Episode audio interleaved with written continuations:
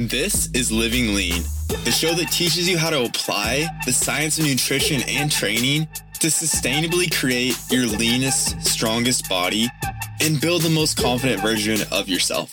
I'm your host, Jeremiah Bear. Let's get into the show. Right, what is going on? Welcome back to the show. Today I'm joined once again by Brian Borstein. Brian, thank you for being here, dude. Amped to be here, man. Excited for our discussion today.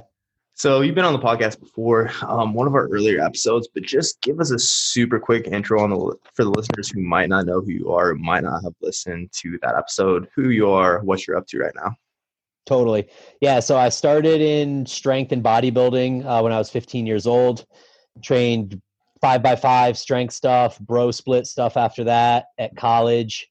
Founded CrossFit PB in 2010. Did the whole competitive CrossFit thing up through 2000- 15 14 15 um, then kind of got back into the more physique bodybuilding style realm um, started a company called evolved training systems where i was meshing crossfit functional fitness with more bodybuilding physique style stuff.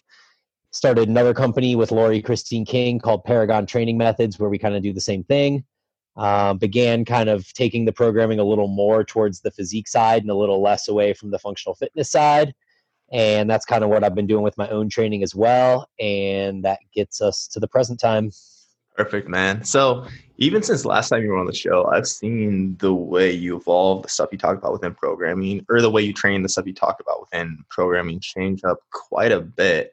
That's really what I wanted to dive into today. And as a whole, I really wanted to be a conversation around strategies for more intermediate to advanced lifters to keep progressing, kind of what you found to be effective. But I want to kick you off with this question. So, for people that have been training for, let's say, four to five plus years, what are the biggest mistakes you see that are kind of holding people back from continuing to progress? Because I think we can both agree that, that that's really the point where people kind of start to spin their wheels, right?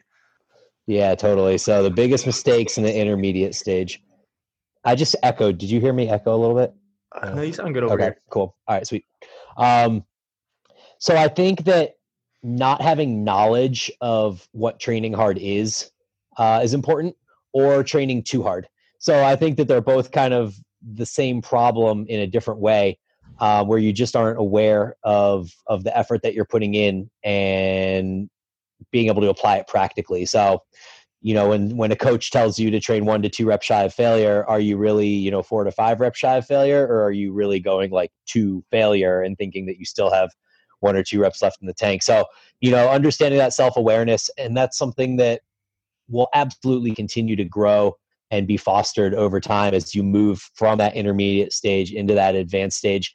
Um, but i think that within your programming modality there should probably be some work that takes you to failure so that you can learn where failure is and then therefore create a better gauge of kind of how uh, or where you are when you're shy of failure as well. Um, and i know that's something you're working on too right now and um, i've even seen some videos of you where you're just going along doing reps and then suddenly you fail and it's like right. you know failure you don't always see that shit coming. And it's um it's different for every type of movement you do too right? So like on a chest movement i've had so many people comment send me DMs and be like, bro, you say you're one to two rep shy of failure, but you literally like didn't even slow down your bar speed almost. And that's just how pressing movements are for me. Like right. I'm just going, going, going. I struggle to lock one out, and then I'm like, oh fuck, I'm one rep from failure. That's it. That's you know? interesting. So yeah, so for pulling movements, I can just go forever. Like you could see me at rep 14 and I'm in my head, I'm like, fuck, this sucks. This is so hard. My lats hurt so bad. And then I'm still grinding reps out at like 20 or 21. So um, I think, you know, I, go ahead.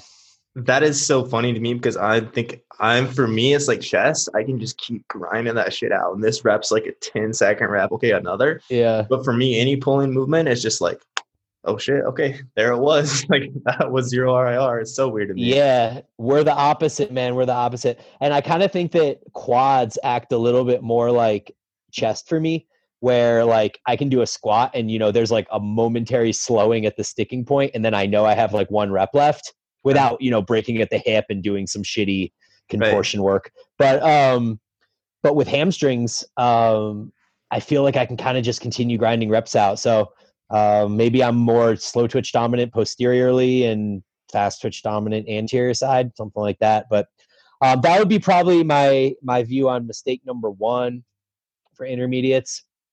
Um, and then I think that not eating enough food. I think that too many people get stuck in that cycle of wanting to appear lean or wanting to see the work that they've put in manifested. Right. But the truth is that you probably aren't ready to see that shit. Like, go put another 10 or 20 pounds on, get really strong, and then cut down and see what you have underneath. But trying to cut down when there isn't much there is just going to leave you feeling skinny and soft and weak, and you're not going to gain much from that. 100%. And you just went through your first diet in like years, right? Yeah, the last time I dieted was 2015, and that was for a physique show that I did, uh, which was just a complete disaster. We can go off on that tangent at some point, but um, but that was the worst dieting experience I ever had in 2015. Why's that? And uh, all right, we'll go into it. So I was deep in CrossFit at that point, but I always felt like I looked better than I performed. Like people are always like, dude, you're so jacked. You must be like the best CrossFitter in the world. And I'm Right. like, yeah, that really doesn't matter like, at all. Um, so I really, I kind of started shifting and training more physique style at that point, and we decided to institute a bodybuilding program into our CrossFit gym, um, kind of a tangent to the CrossFit programming. And I figured I would do a physique show to kind of be the role model for that program okay. and I um I did it all myself up until about six weeks out. I cut down to I want to say I was 191 pounds at about six weeks out, something like that, maybe seven weeks out. And then I decided to hire a coach because I didn't know how to peak for a bodybuilding show. Right. But but nor did I know at that time that there was really much of a difference between someone that was natural and someone that was enhanced and the way that you would prepare for a show. Right. Um, so I hired the local coach at the local gym who was, you know, 260 pounds and has been on steroids his entire life. Okay. And um, he just ran me into the ground, dude. I, I was doing, uh, I was walking 60 minutes every day. I was doing 30 to 45 minutes of HIIT interval cardio five days a week. oh, and I that. was lifting five to six days a week. damn. So I was literally, I was moving over three hours a day, and a lot of it was really intense. Right. Um, on top of that, he took my calories down to like 2000, 1900, something like that. okay. And I just became a shell of myself. Like I, I was able to continue going, you know, strictly based on adrenaline Right. um, and seeing the end in sight. But the day the show ended, I, I I literally couldn't even walk up the stairs. I was just demolished, like my whole Damn. body, my mind, everything. Um, so I had to take two weeks off from the gym just to feel like I had any energy at all. And then um, another six months of training, two to three times a week, full body, and that was what it took for me to recover from that experience. Um, so this time, I did it way differently five years later, and I was fully aware of the evidence-based approach to dieting, and um, and I can honestly say that this was the easiest diet I've ever done. I got within four pounds of where I was at that physique comp Okay. uh, five years prior. And I think all things considered, I was probably leaner. So, you know, I put on a little bit of muscle since then. Um, and, you know, being leaner and still literally not losing any performance in the gym, um, not having any sleep issues, not having excessive food focus, um, and seeing, you know, legs, uh, muscles in my quads and my hamstrings for probably the first time in my life that, uh, the physique comp that we that I did was you know a men's physique, so I didn't have to show Right. my legs at all. right. And so I think through all this cardio that this coach had me do, I literally ran my legs away. Like I had no legs left. So I was 180 pounds, but I, I it was teeny down there. I mean, I, I literally Right. had no muscle definition in my legs. I couldn't even believe it. I remember um, my first workout back after taking two weeks off and still feeling, you know, like total shit. Throwing 225 on the bar to try to squat and doing like three reps and being like, fuck that. That was way too hard, you know? Um, and my squat before that was like fuck 400 or something. So, oh shit. um, yeah, no, it was really bad. It was really bad. I um, that was my main my main reason for why I decided to not do any cardio this diet because I wanted to see what would happen if I literally just didn't do any cardio and just focused on muscle mass, muscle mass, muscle mass, strength, maintaining strength no matter what at any cost. And um, so I just walked and I lifted and I did maintain or gain strength while being 20 pounds down from where I started. So interesting how like differently you can go about a shoot prep like like that you said man your your last uh getting ready for the competition you could barely walk up the stairs afterwards whereas like this performance was so good it didn't seem like you really saw any adverse effects super interesting i feel like as a whole like I can think of a couple guys right now. Like one dude just got done with a photo shoot, just got fucking ripped. Another dude that like he's in his peak week right now. And neither of them, I feel like in the industry as a whole, it's interesting to see like it used to be like, okay, you got to do your fasted cardio every morning. You got to do, but like either neither of those guys, neither of them did any cardio. Again, just a step goal, focusing on nutrition. And I feel like when you really hone in on your nutrition, it's at least in my experience with people like getting ready for photo shoot preps, it's pretty rare that you actually need to push the cardio that much. If you're going into it like if it's not like okay, I'm four, I'm decided I'm going to do a photo shoot in four weeks, and okay, I'm nowhere near ready, right? so I think it's very much like uh, it's just interesting to see how that's shifted. At least I know for me, because the same thing, even like for my first photo shoot, I know I did a lot of cardio. My second one, I didn't do any. It's just interesting to like how much differently you can approach that and get the same result, but like physiologically feel so much different.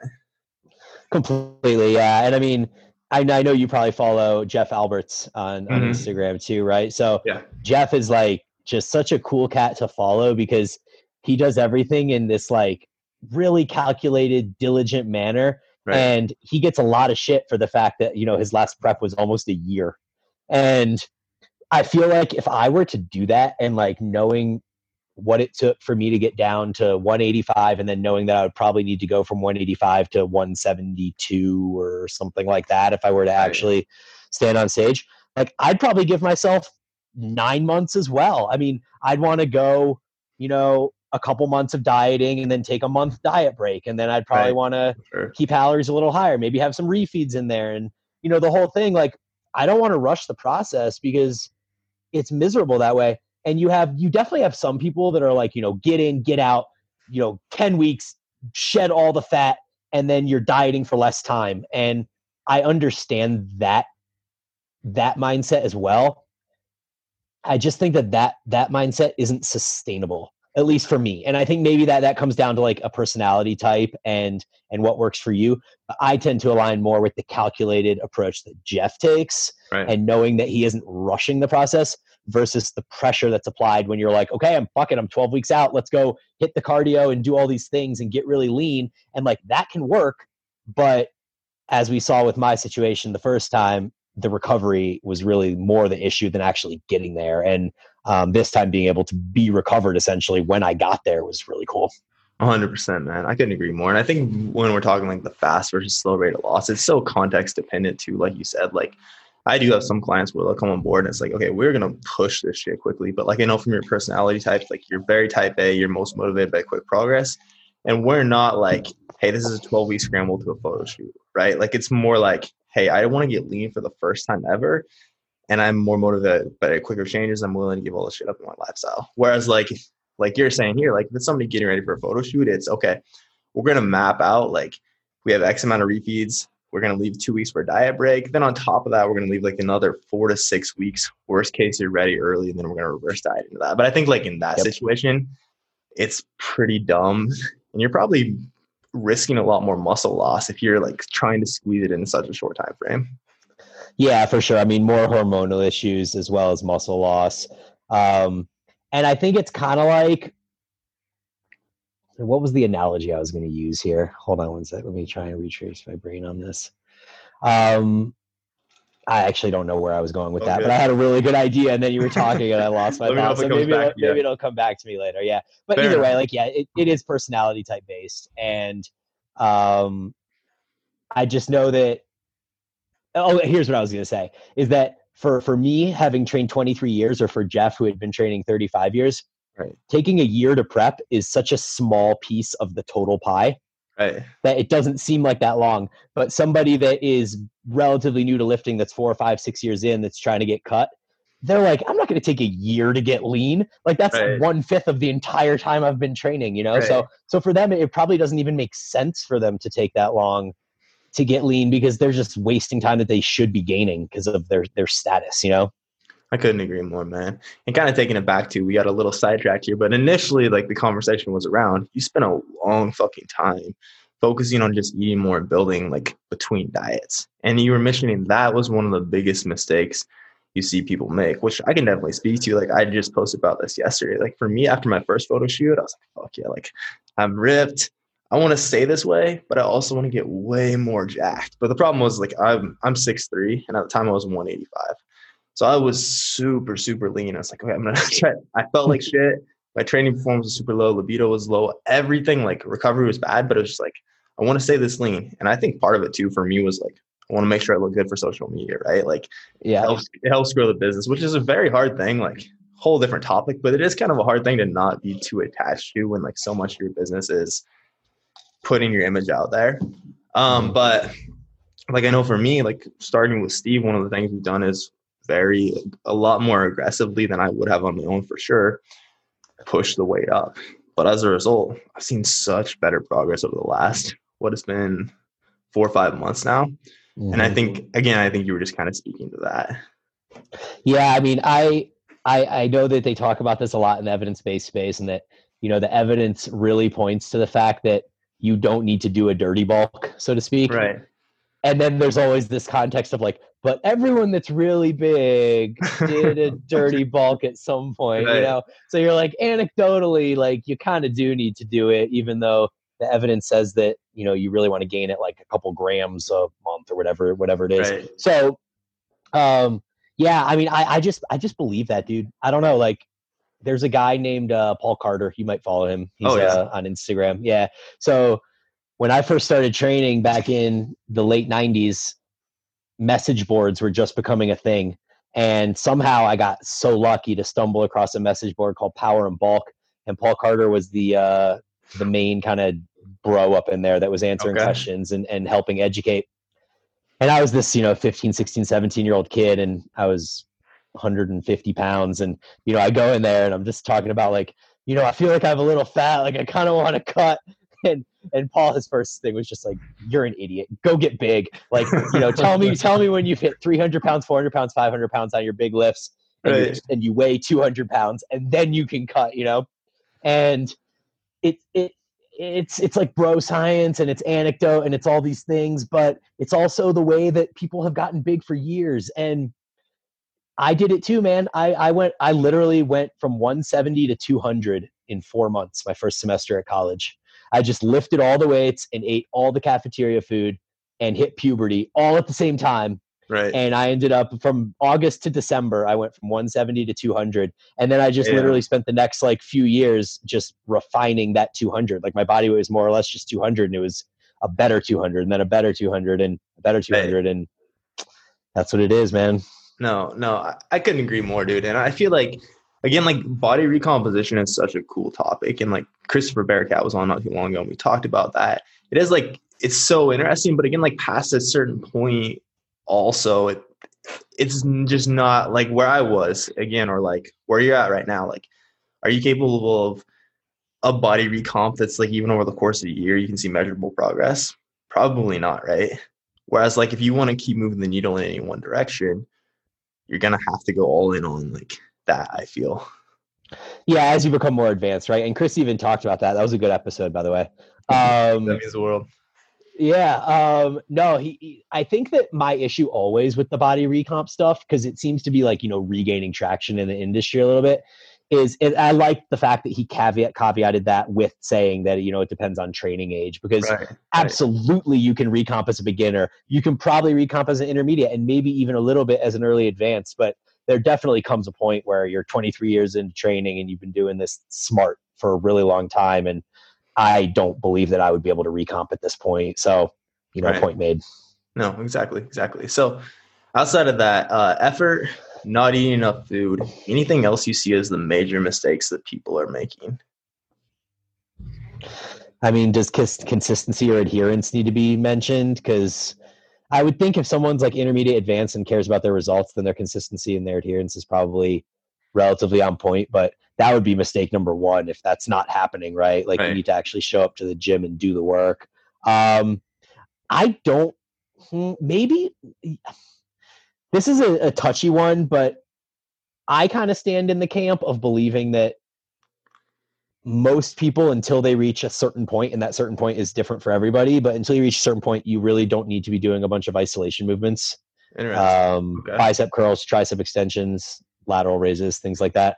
Um, i don't think i did a single isolation movement until i already was squatting 350 deadlifting 450 um, i just think that that you know you can get really strong on the big basics and mm, I think you set yourself up with a bigger base that allows your body to be more receptive right. to the gains from the isolation movements than it would be if you tried to hammer isolation movements before your body was big enough to really be ready for them.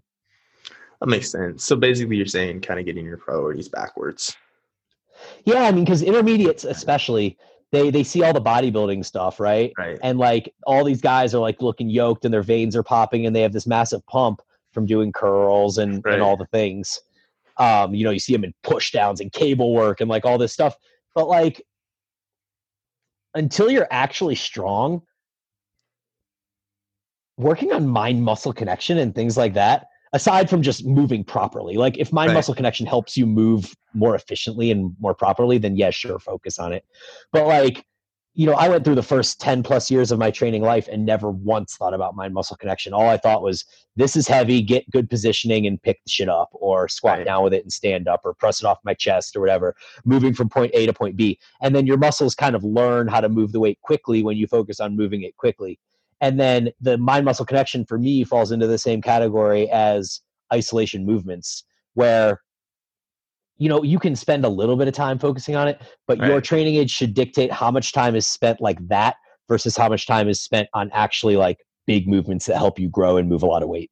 Okay okay. No I, i'd agree with that for sure. I think that some of it kind of ties back to the consistency and adherence. Like i know when i first started lifting it was straight up just i'm going to train chest every single day and then me and the homies are going to do a bunch of bicep curls. Like we do okay i'm going to curl this till i burn out pass it to you. All right when you burn out pass it back but I also think that some of that is like that's why I fell in love with lifting. So I feel like it's hard to. I 100% agree with you coming from from purely like, should I have if I was doing? I wish I would have been doing like squats or some shit rather than that. But right. also that's it's purely from like the enjoyment perspective. I think that's big. But I, I, I agree as far as like overall time allotted, it probably makes more sense to I don't know if I would actually program for anyone like, hey, I'm not going to put any isolation work in here just because I think people enjoy it. But yeah, 100% respect where you're coming from there. Um, as far as the mind muscle connection thing, that's actually an interesting topic to dive into. I know that for me, for the longest time, I was like, or like I talk clients through this all the time. Like, okay, I can't, I don't feel this movement in my quads. So I need to sub in a different movement that I feel more. And very much towards like where my mindset has shifted is like, okay, so let's focus on execution, like consistency within range of motion, controlling the eccentric, can be more explosive throughout like the actual eccentric portion or concentric portion of the movement. And then like the gains you want will come. Do you feel like and you've mentioned you feel like mind muscle connection you kind of put into like the same category as an isolation exercise. Can you elaborate on that a little bit?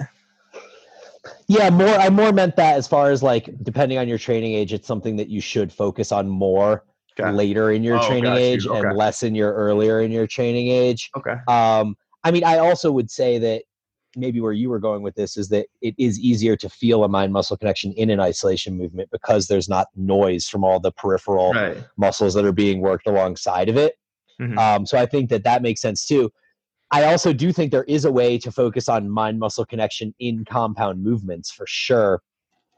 I just don't know that it's practical for people at intermediate level to really make a mind muscle connection on a compound movement the main focus when right. i think at that point in their training age the focus should still just be on like you said lifting explosively working through a full range of motion and stimulating you know those fast twitch muscle fibers right. um yeah i mean I, I would even say like it wasn't even until the last couple years that i even began to understand what it meant to to press off my chest with my pecs versus using my chest and my my shoulders and my triceps. Probably okay. triceps more for me. Um, but it didn't matter. Like it's not like I needed to focus on you know, when I'm bench pressing with a barbell or with dumbbells at year 10 that I, I needed to be focusing on squeezing with my chest. Right. Um, I just needed to make sure I was getting a full range of motion and pressing explosively, and my chest was being worked. Like my chest was getting sore, my chest grew. Um, so now I'm like 23 years in, and now when I bench press with dumbbells, I move my hands to the inside of the dumbbell, so it kind of tilts the bottom side of the dumbbell down a little bit, and I can get more chest out of the movement with a little bit less tricep. But that's literally something I just started doing. Um, Right. And I don't think I even would have needed to do it or care about it earlier in the training career.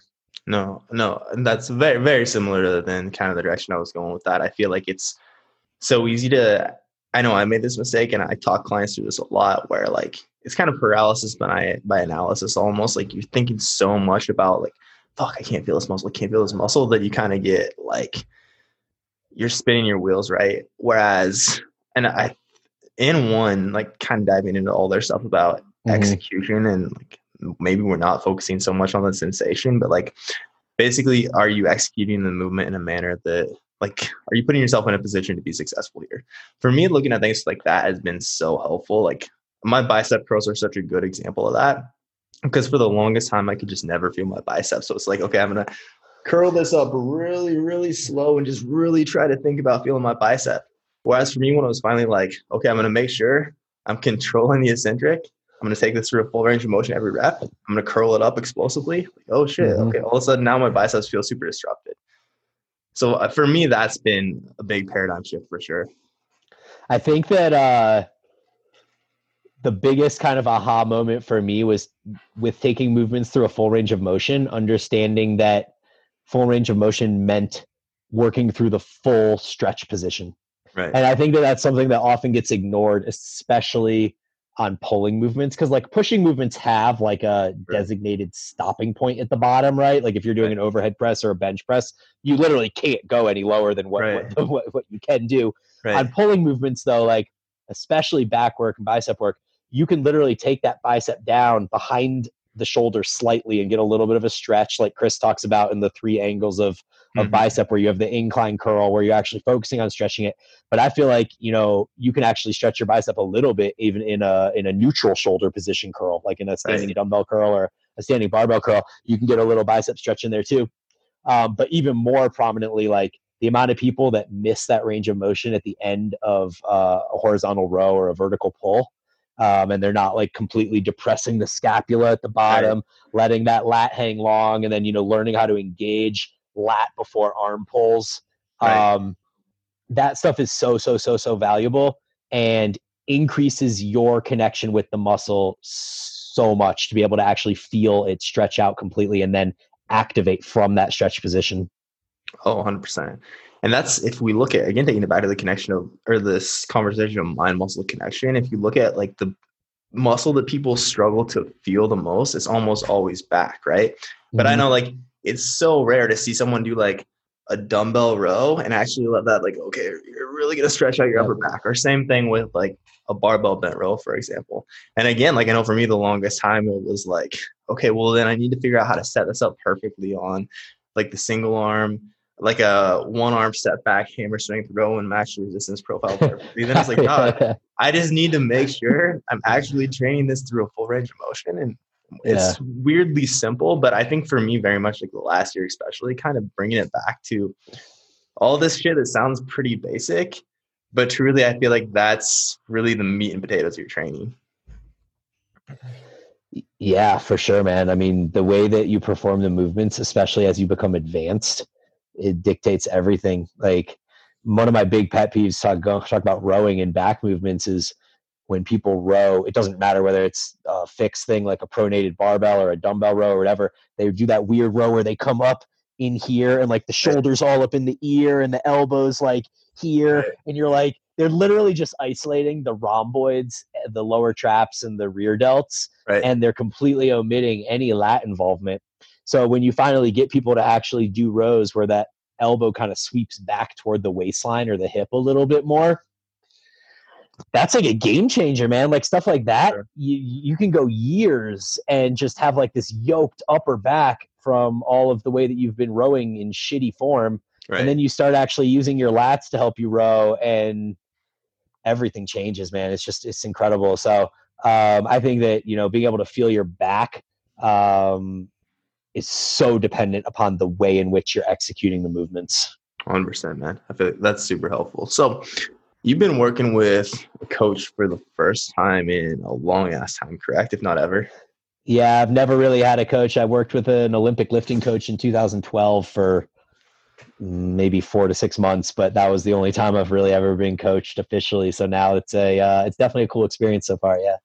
Okay. Okay. And Brian Miner, for those who don't know, super into like uh he was on Revive Stronger's podcast not long ago. Great debate on the whole uh progressive volume versus keeping it more static over time. And that's something that I really wanted to dive into with you, man, because I know that now you've kind of been on both sides of this like debate of like should you progress volume across the mesocycle versus should we keep it static.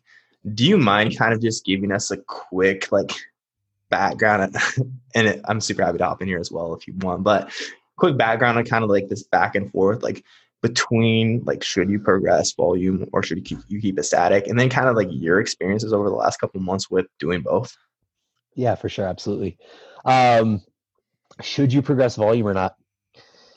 Mike israetel renaissance periodization the volume landmarks really smart dude.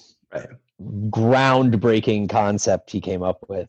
One of the coolest parts I think about his his kind of volume landmarks thing and he's he's he's gone more this direction recently but using auto regulation as as a piece for increasing sets. Right. So I think that that's really like the main thing when you actually get into the nitty gritty between whether you increase sets or don't, I think that the two camps are a lot closer than they think they are once too. Mike starts using auto regulation as that keyword because his concept used to be that you know you would start at a nominal number, you would increase X amount of sets each week, you would end up at a higher number, right. and then you do it again. And it was relatively simple.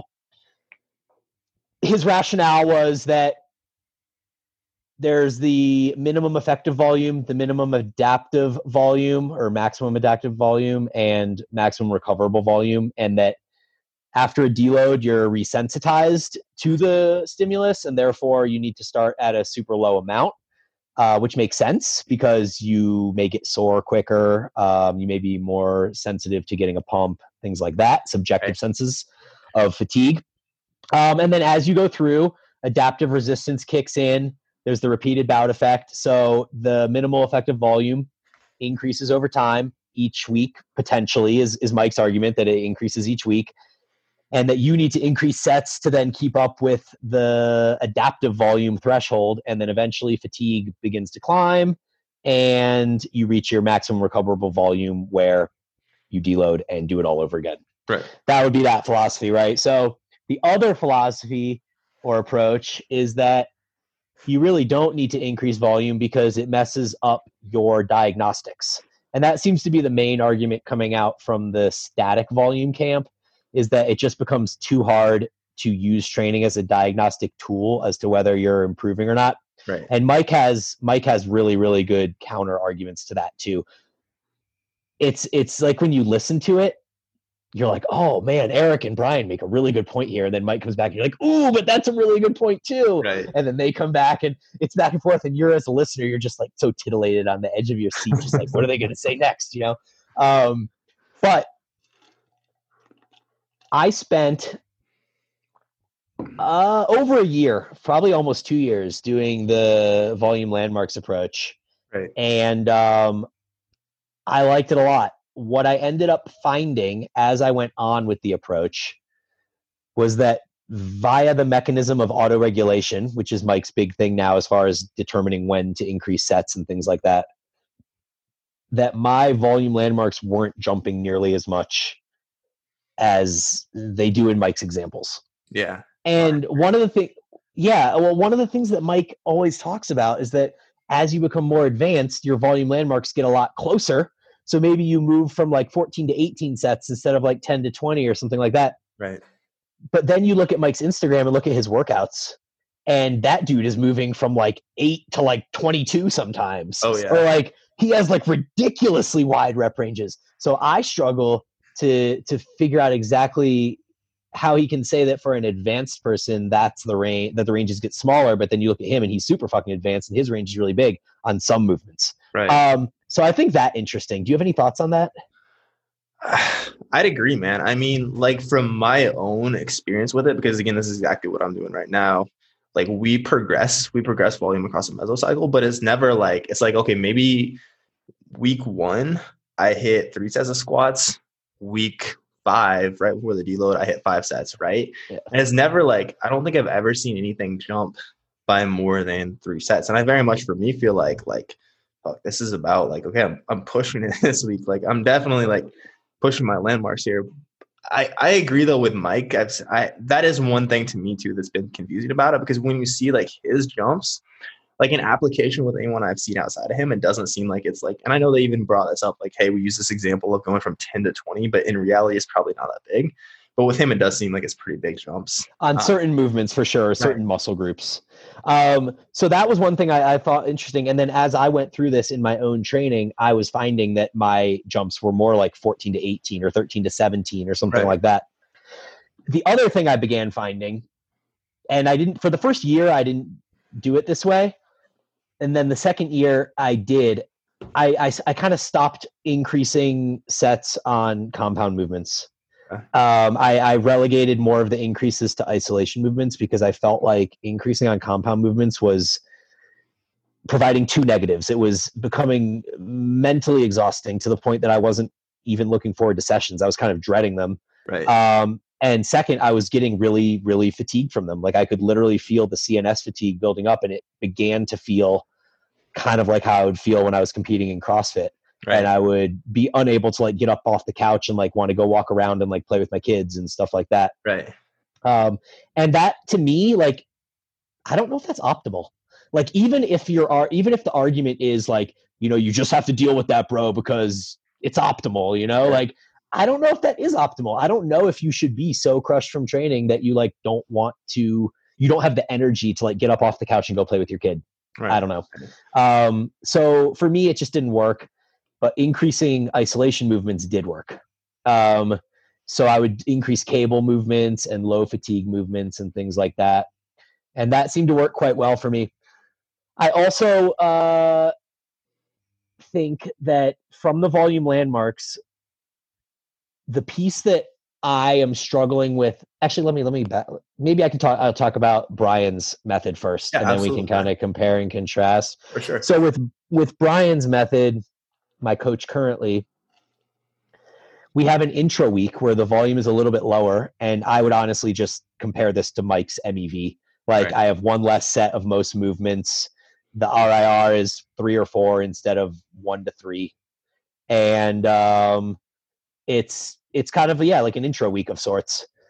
So that was the beginning of the mesocycle, and then we literally didn't change anything going forward from there. Uh, the we added about one set from intro week to each movement, and we got one or two reps closer to failure, and then it just stayed for like the next four weeks. And uh, and the idea was that maintaining RIR or proximity to failure, you just kind of go through and you take a rep where you can, and you know you write it down, and he analyzes it, and we look at the trend, and when things begin subjectively to feel like they're breaking down and that could be joints begin hurting so like i began having a small elbow pain uh, at Right. about week four and i had a small knee thing at week four as well and then on top of that um, i was starting to feel mentally kind of just like beaten down by the training in the sense that like i wasn't as motivated to do it um, i was still progressing physically which was wild to me so um, I didn't expect to see consistent progress for four weeks once we jumped out of that intro week. I didn't expect to be able to add, you know, say I had four working sets, I might add one to two reps across all four sets. So a couple of the sets stayed the same, and then I'd take a rep here, I'd take a rep there. Um, and I was able to do that for pretty much all four weeks on pretty much every movement. And I was really, really surprised by that because speaking diagnostically, I never felt like I was able to really see that as clearly with the volume landmarks approach Right. because you have to wait almost a full mesocycle to see whether you were making progress. Like you compare microcycle one to microcycle one, right? Yep. Or microcycle yeah. two to microcycle two. So I would see the changes, but I would see them five weeks, six weeks later. Right. And it was cool to be able to see that even at my stage that I was, you know, being able to add a rep here or add a rep there. So that was cool. And then we basically just kind of found that my fatigue was high, viewed uh, based on those subjective measures, and we took a deload. Right. Um, and then the deload has been weird. So two things have happened in to the, in the deload that have, have made me I, I, need to talk to my coach about these and see what his his thoughts are but um his deloads are different than mine he cuts volume in half okay but basically keeps everything else the same um so like so like RIR drops by one one rep to okay. failure so if I was at two RIR I go to three RIR um but basically the loads are the same and it's just the volume that's cut in half. Um, he didn't even cut RIR at all on isolation movements. He just right. cut volume. Okay. Um, so to me, maybe it was because I had this expectation that I was about to have like an easy week of training, you know, because hey. Eh. the way that, expectations are everything, right? Like if you go into something and you're like, this is going to be the hardest week of training ever, then even if it's really fucking hard, you might actually not think in retrospect that it was that hard. Right. But like I went into this deload thinking in my head that I was about to get like a deload that I'm used to, which is like everything six to 12, six to 10 reps shy of failure. Right. You're just kind of like going through the motions. There's no like, you don't have to do a ramp up set because the first set is the first warm up set is your work set at a deload. You know, that's what I was used to. And instead, I have this like training week that is still really fucking hard. It's right. just shorter. Right. Um, so I don't necessarily subjectively feel like I'm recovering. Um, but at the same time, the other thing that I realized is that I'm actually getting equal to or better pumps and muscle stimulation from doing half the work. It's interesting. Very interesting. I almost think of it akin to like what Jeff Alberts talks about with how he does like, you know, two sets of chest and two sets of something else and two sets of something else. Like he can literally have an entire workout of six sets and be like, you know, deposit another penny in the bank, like working hard. Right. And and that's kind of how it feels. Like it's weird to me that I like this morning I did uh two sets of flat dumbbell and two sets of incline barbell. And usually it's four and four. Right. And I finished that session and I was just like, I just did four sets and my chest is blown up. So there's a part of me that wonders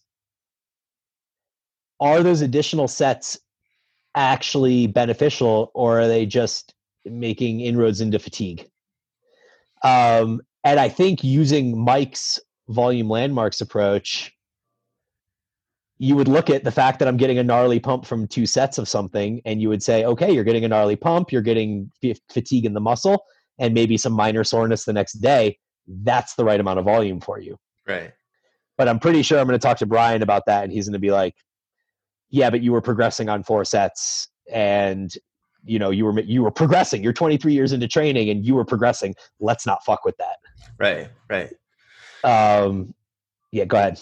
That's a that's a hard one, man, because it also it's like what what are we looking at specifically to measure? Like, like you said, like, okay, I have a crazy pump. I have a little bit of soreness. So like, those are the only two proxies we're using to measure, like, are you progressing or not? Like, it sounds like you're crushing it. But again, that's so hard to like, but what if I did more? Could I be accomplishing even more? I feel like it's so hard to just leave that on the table.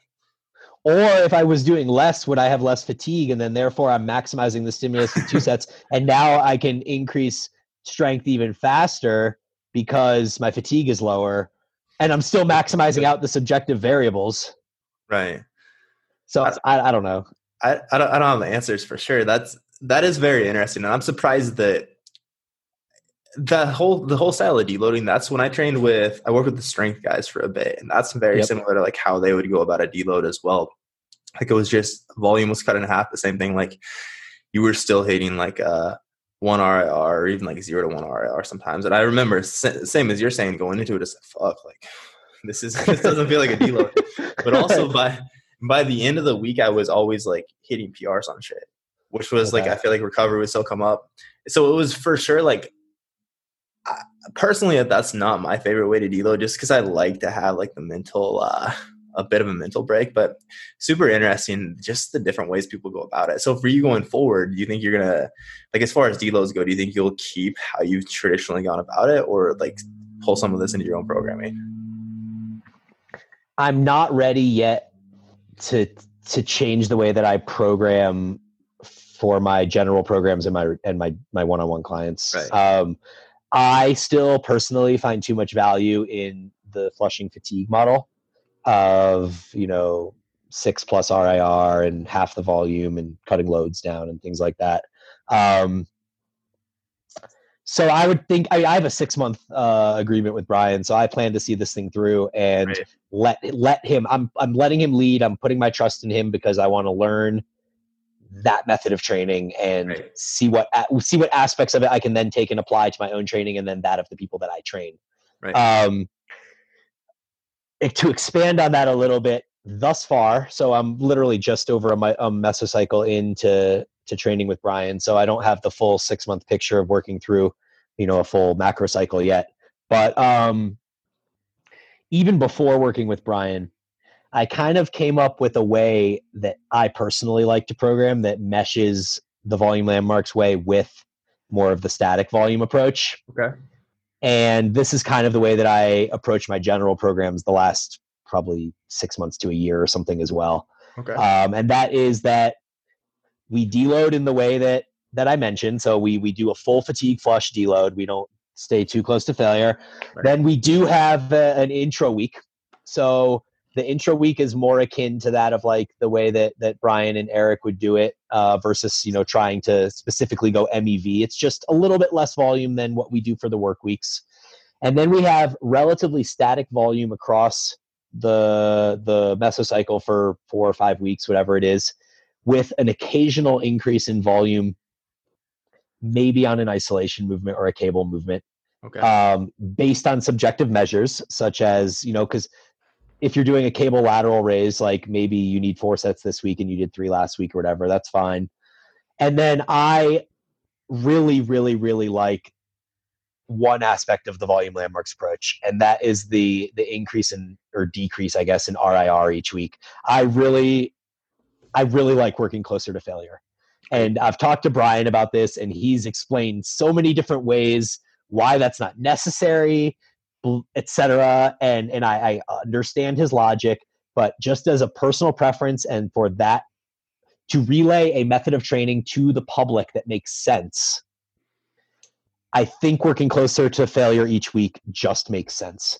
And the main reason being that people need to know where failure is, and even if you completely mess up your mesocycle and you start too easy, it's just a self-correcting problem because by the end if you hit failure it doesn't matter. You still hit Right. failure and now your fatigue is really high and then you can go deload and the next mesocycle you just know better and your your progression looks different.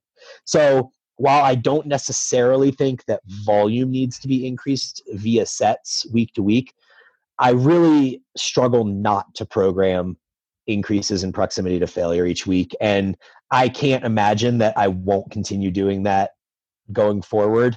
Um, but I have another four months with Brian, so we'll see how it goes.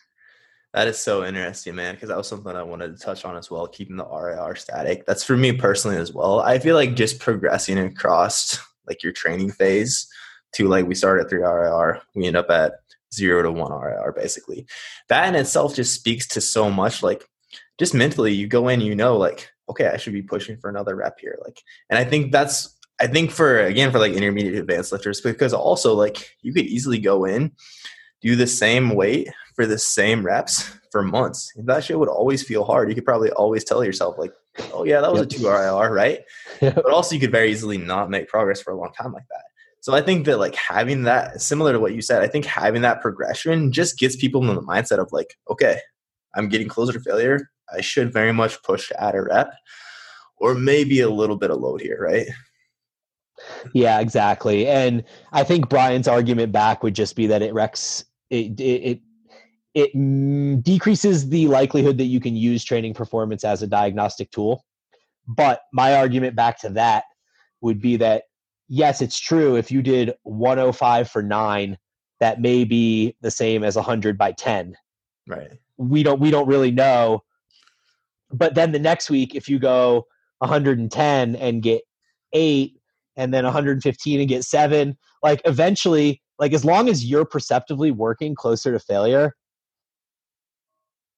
you could even if depending on your rep range say the rep range is like 8 to 12 and you did that that 10 9 8 7 thing then fuck it the last week go back to 100 pounds the week that you go to failure and rep that shit out until you can't do anymore Right. and and now you know whether you made progress or not so Right. and also i think that subjectively you can tell like like you know that if like 100 by 10 that first week is like 2 rir and then you get 105 by 9 and you're like that's 2 but maybe it could have been 3 like like you kind of can tell whether you're making progress in there. So maybe like precisely week to week it's not as good of a diagnostic tool but i think that over the course of time as you learn yourself as an athlete and as you i think the value of working closer to failure and hitting failure is is more important than being able to use training week to week as a diagnostic tool I, I agree with that.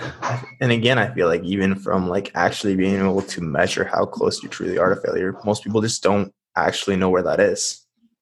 Yeah, for sure. And then this way just ensures that you hit failure. So like people all the time ask me, they're like, well, what if like, you know, like I use the example, but what if, what if they start the mesocycle too light and it's supposed to be a four week mesocycle, but they started too light, then who cares? We make it an eight week mesocycle. Like you just add weight every week and eventually you'll hit failure and then your mesocycle's over. So Right. it just, it, it makes, it just makes the whole process much easier on the coach and I think more productive for the athlete. No, no, I'd agree, man. I like that.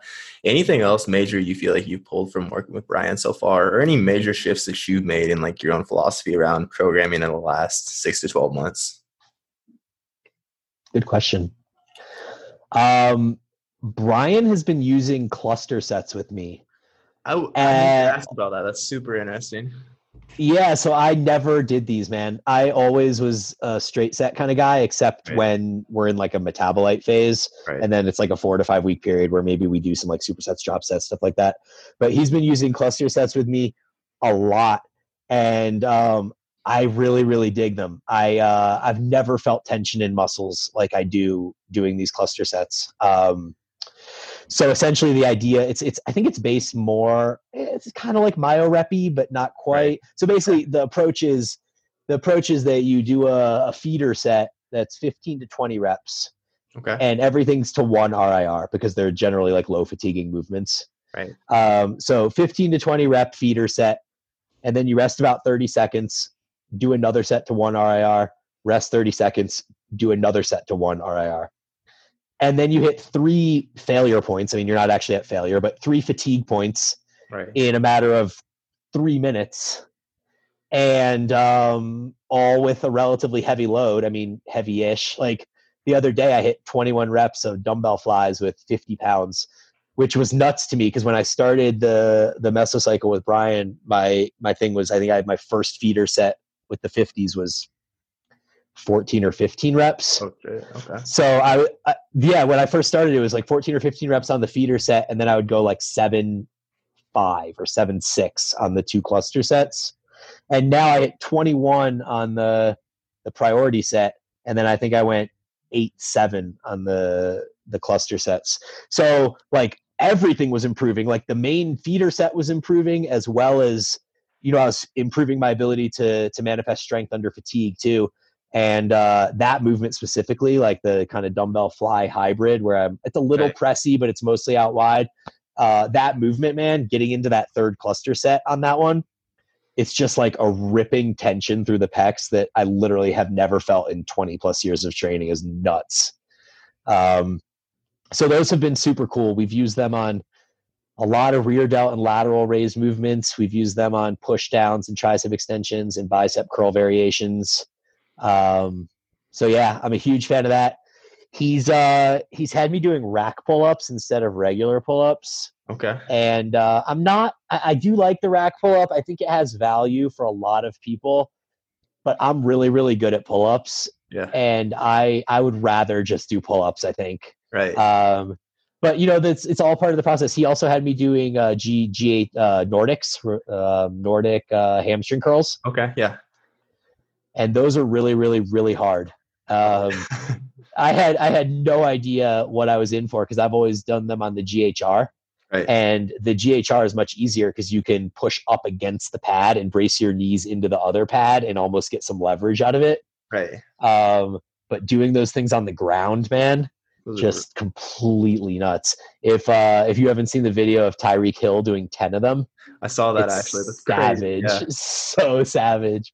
Um, but uh, but yeah, I think the cluster sets are probably the main thing that I've taken away, and I've already started inputting those into some of my programming because it uh, it's a quick dose of effective programming without having to take a ton of time. And I think especially in uh, in our world right now, less time for relatively equal stimulus is is quite important.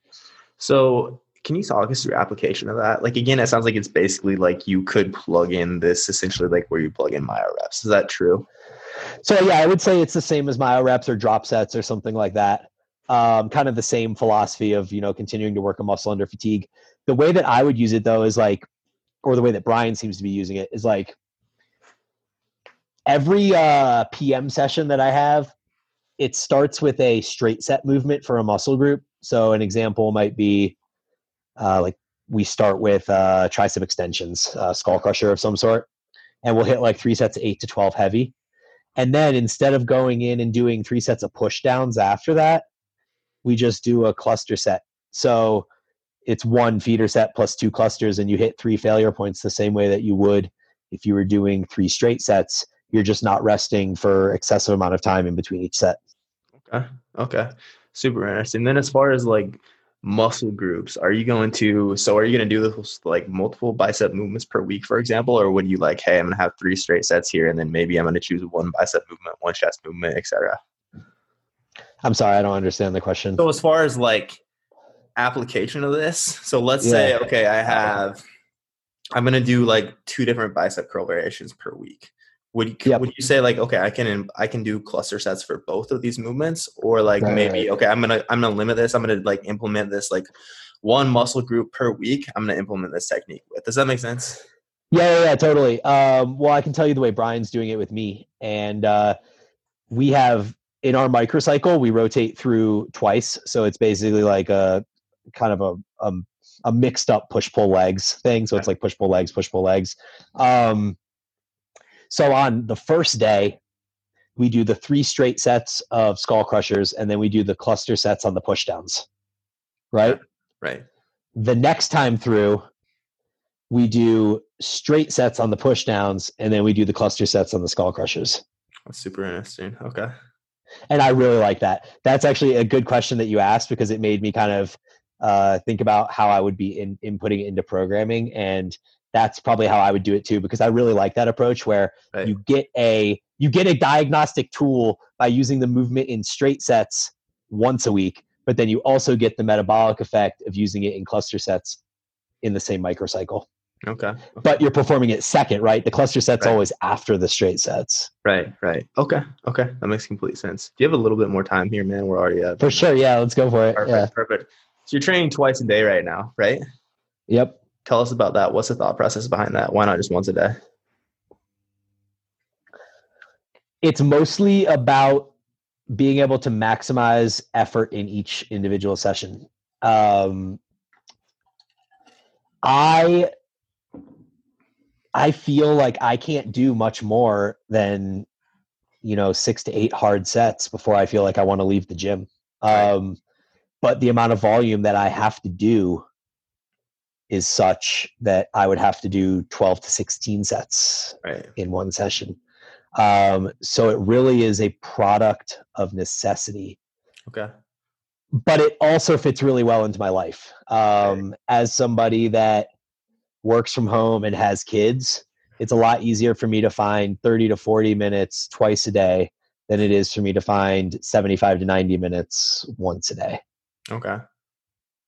Okay. Uh, but I, dude, to be honest, it's so enjoyable to train this way. Like, I can't even tell you the amount of times in the last years of training that I would finish, you know, back squats, literally four sets of back squats, and be like, I am smashed right now. Like, how am I supposed to go do hamstring curls and calf raises and leg press and like all these other things, right? But imagine this beautiful world where you can do like back squats in the AM and then you know back squats and stiff legged deadlifts or something like three sets right. of each in the AM and then you're done and then you can come back four or five hours later and do your curls and your leg extensions in the evening and not have the fatigue there holding you back from the from the back squats and, and stiff legged deadlift. So um, it's been a godsend for me, man. I I feel like my training has improved so much.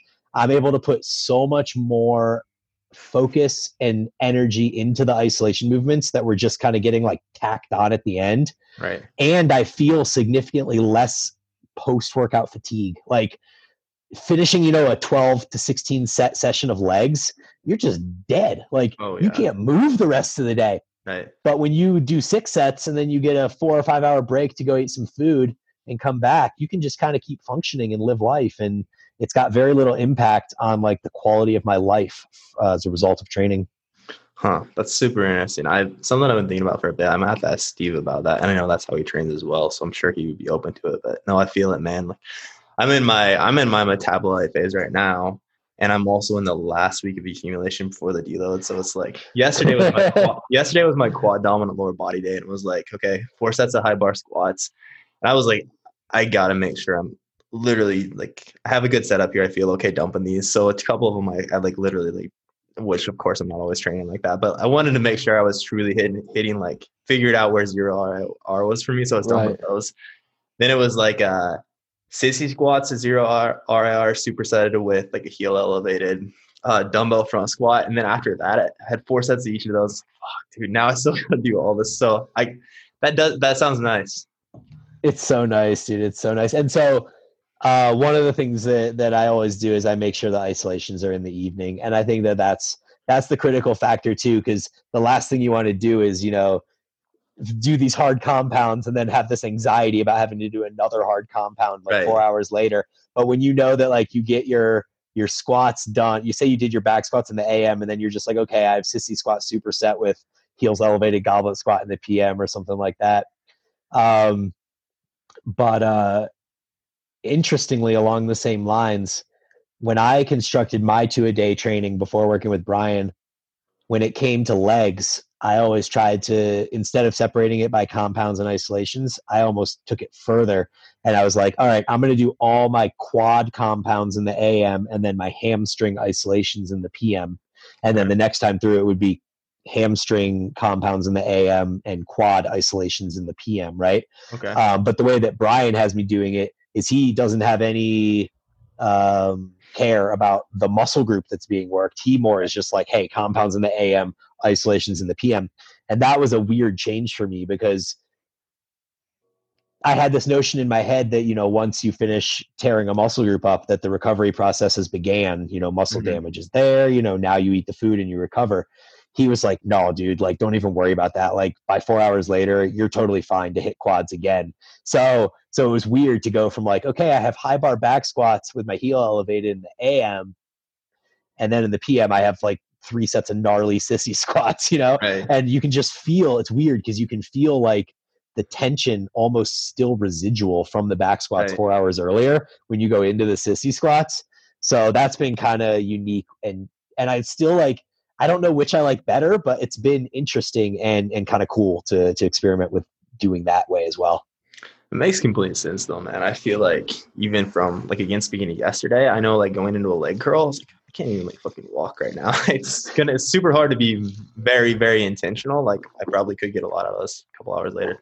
So super interesting, super insightful conversation. Uh for you, What's the next piece for the basement gym, dude? What else are you adding there? Oh man, good question. So I actually I ordered a leg extension leg curl machine, plate loaded. Okay.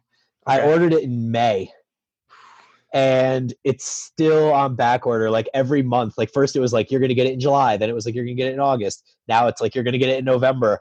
So I don't know when I'm gonna get it, but the that's literally the last thing that I can get. I think it's um, it's oh I just bought a safety squat bar and it arrived oh. two days ago. It arrived two days ago, so I get to use it tomorrow for my my my squat session.